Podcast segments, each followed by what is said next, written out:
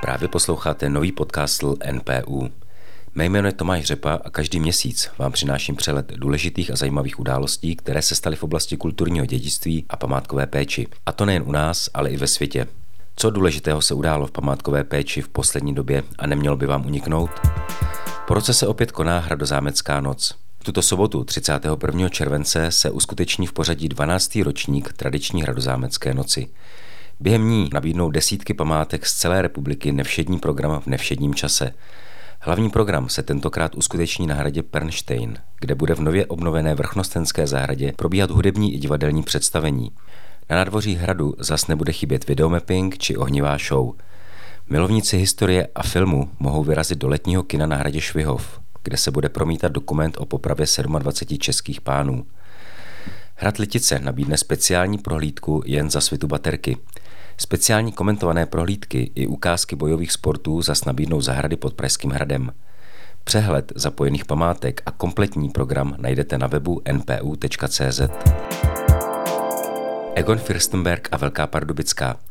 Na státním hradu Křivoklát byla otevřena nová expozice Emil Egon Firstenberg a Velká Pardubická. Knížecí rod Firstenbergů stál v 19. století za obnovou a přestavbou hradu Křivoklát. Emil Egon, CK Komoří a člen panské sněmovny Rakouské císařské rady, miloval lovecké zábavy a myslivost. Na honech v okolí hradu hostil například korunního prince Rudolfa I. V roce 1874 spolu s hrabaty Kinským, Ugartem a Turn Taxisem, podle kterého byla později pojmenovaná nejtěžší překážka, postavil novou trať pro koňské dostihy, dnes známé jako Velká pardubická Steeplechase. Více o životě hraběte a historii závodu se dozvíte v hradní konírně na Křivoklátě. Pokud cestujete po hradech a zámcích s dětmi, určitě zavítejte na zámek Hrádek u Nechanic. Pro předškoláky a školáky jsou zde připraveny nové vzdělávací listy, a to různých obtížností. Od omalovánek po spojovačky až po varianty zaměřené na historii zámku, jeho exteriéru nebo na rod harachů. Naučit se něco nového se tak dá i o prázdninách. A co se děje za našimi hranicemi? Začala olympiáda v japonském Tokiu. Zprávy jsou plné české výpravy a jejího přiletu do Japonska a módní policie má své žně. To však brzy odezní a jediné, co zůstane, je starost o památky. Hlavní stadion v Tokiu, kde se konají letošní olympijské hry, navrhl architekt Kengo Kuma. Poté, co vítězný návrh studia Zahady Architects byl v roce 2015 zrušen pro příliš velkou finanční náročnost. Kuma, dle svých slov, si jako dítě zamiloval architekturu díky olympijskému stadionu Yoyogi, který projektoval jeden z nejvýznamnějších japonských architektů Kenzo Tange pro letní olympijské hry pořádané v roce 1964, který projektoval jeden z nejvýznamnějších japonských architektů Kenzo Tange pro letní olympijské hry pořádané v roce 1964. Kumu na stadion nezapomněl ani po letech a dnes stojí v čele výboru, který by Tangeho stadion měl dovést až k zápisu na seznam světového dědictví UNESCO. Stadion byl postaven ani ne 20 let po skončení druhé světové války a Japonci je vnímán jako usmíření mezi západem a východem zprostředkované spojením japonské tradiční kultury a západních technologií.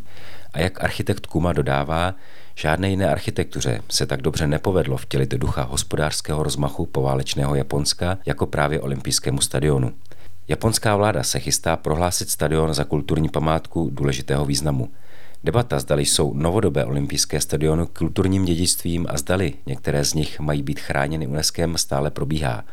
Aktuálně o nominaci se pokouší například i Olympijský park v Mnichově. A když jsme v Japonsku, víte, kolik kulturních a přírodních památek má Japonsko na seznamu UNESCO dohromady? Odpověď se dozvíte na konci pořadu. U seznamu UNESCO ještě zůstaneme.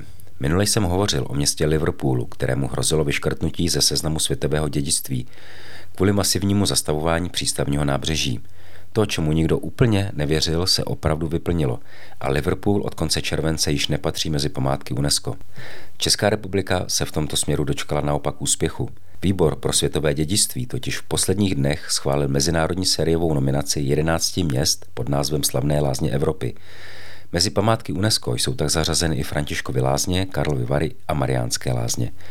Jen pro představu, jak dlouho je nutné vytrvat a vylepšovat nominaci tak, aby nakonec uspěla, připomínám, že NPU již v roce 2008 vydal publikaci Západočeský lázeňský trojuhelník s cílem tehdy představit vybrané lázně, ukázat jejich památkové hodnoty a vyzdvihnout jejich evropský význam a posvětit tak oprávněnost nominovat uvedená lázeňská města na seznam UNESCO.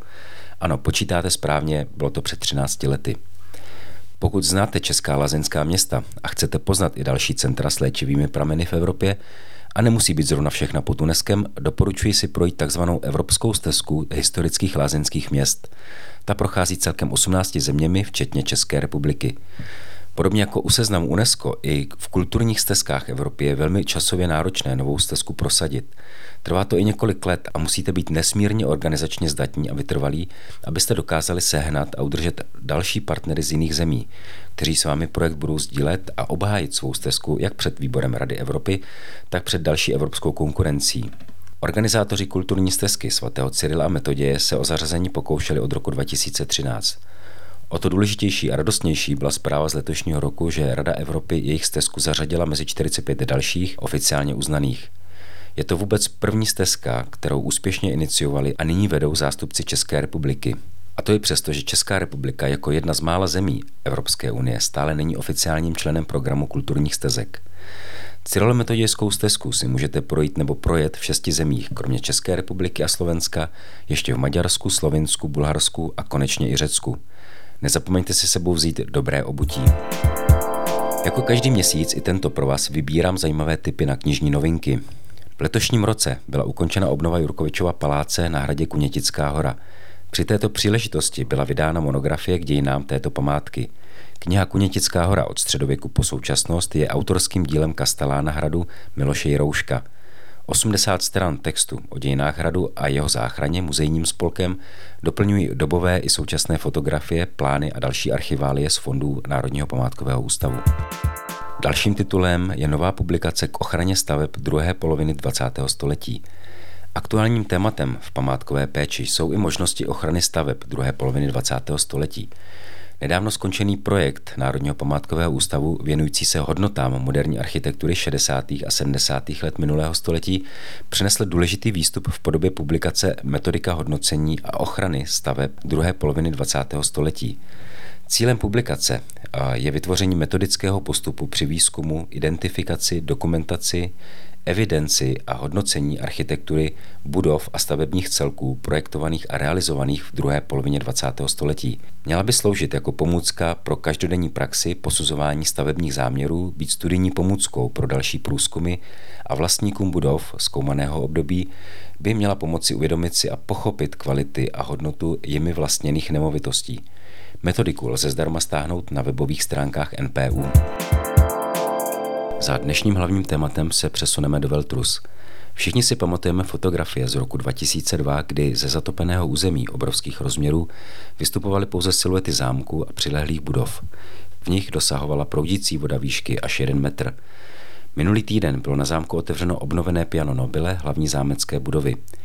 Objekt prošel generální rekonstrukcí a rozsáhlou restaurátorskou obnovou, během které byly odstraněny škody napáchané zmíněnou povodní. Obnova zahrnovala zajištění statiky, opravy krovu a střechy, obnovovaly se podlahy, okna i dveře. Restaurována byla kachlová kamna, štuky a nástěné malby. Do čínského kabinetu byly zpět instalovány vzácné papírové tapety a do staré ložnice vráceny tapety vyrobené ze dvábí, které patří mezi vůbec nejstarší na našem území. Konzervováno bylo bezmála 2000 kusů mobiliáře. Návštěvníci si tak po dlouhé době mohou znovu projít obnovenou sal terénu anebo se projít po hlavním schodišti. Pro návštěvníky se otevírají dva nové prohlídkové okruhy. Zlaté časy ve službách císařovny, okruh, kterým projdete hlavní sál nebo salon Marie Terezie, která zámek osobně naštívila, a okruh rodinný život pana hraběte, přibližující život hraběte Chodka v polovině 19. století. V blízkém objektu bývalého špícharu se pro návštěvníky otevřelo tzv. laboratorium – Místo, kde najdete odpověď na otázky, proč je důležité se starat o památky, co památky ohrožuje a jak bojovat za jejich záchranu. Návštěvník zde může nahlédnout pod pokličku běžného provozu zámku, seznámí se s historií jeho obnovy a vyzkouší si práci badatele, archeologa nebo restaurátora. V pěti sálech může objevovat, jakým způsobem dochází k degradaci různých materiálů, jak se památkové objekty a sbírkové předměty zkoumají, obnovují a jak se preventivně chrání. Až budete na Veltrusích, udělejte si i dost času na zámecký park, ať už pěšky nebo projížďkou na kole. Ještě než se rozloučíme, ti, kdo typovali, že v Japonsku najdeme celkem 25 přírodních a kulturních míst zapsaných na seznam UNESCO, typovali správně. Pokud vás některé z témat zaujalo, naštivte náš web npu.cz. Po každém dílu podcastu pro vás připravujeme souhrn i s odkazy na daná témata, kde si můžete dohledat další informace. Jsme u konce. Pokud nás chcete pravidelně sledovat, jsme na Facebooku i dalších sociálních sítích. Děkuji všem, kdo se podíleli na přípravě tohoto dílu. Loučí se s vámi Tomáš Řepa a budu se na vás těšit opět příště na konci srpna. Děkuji za váš poslech.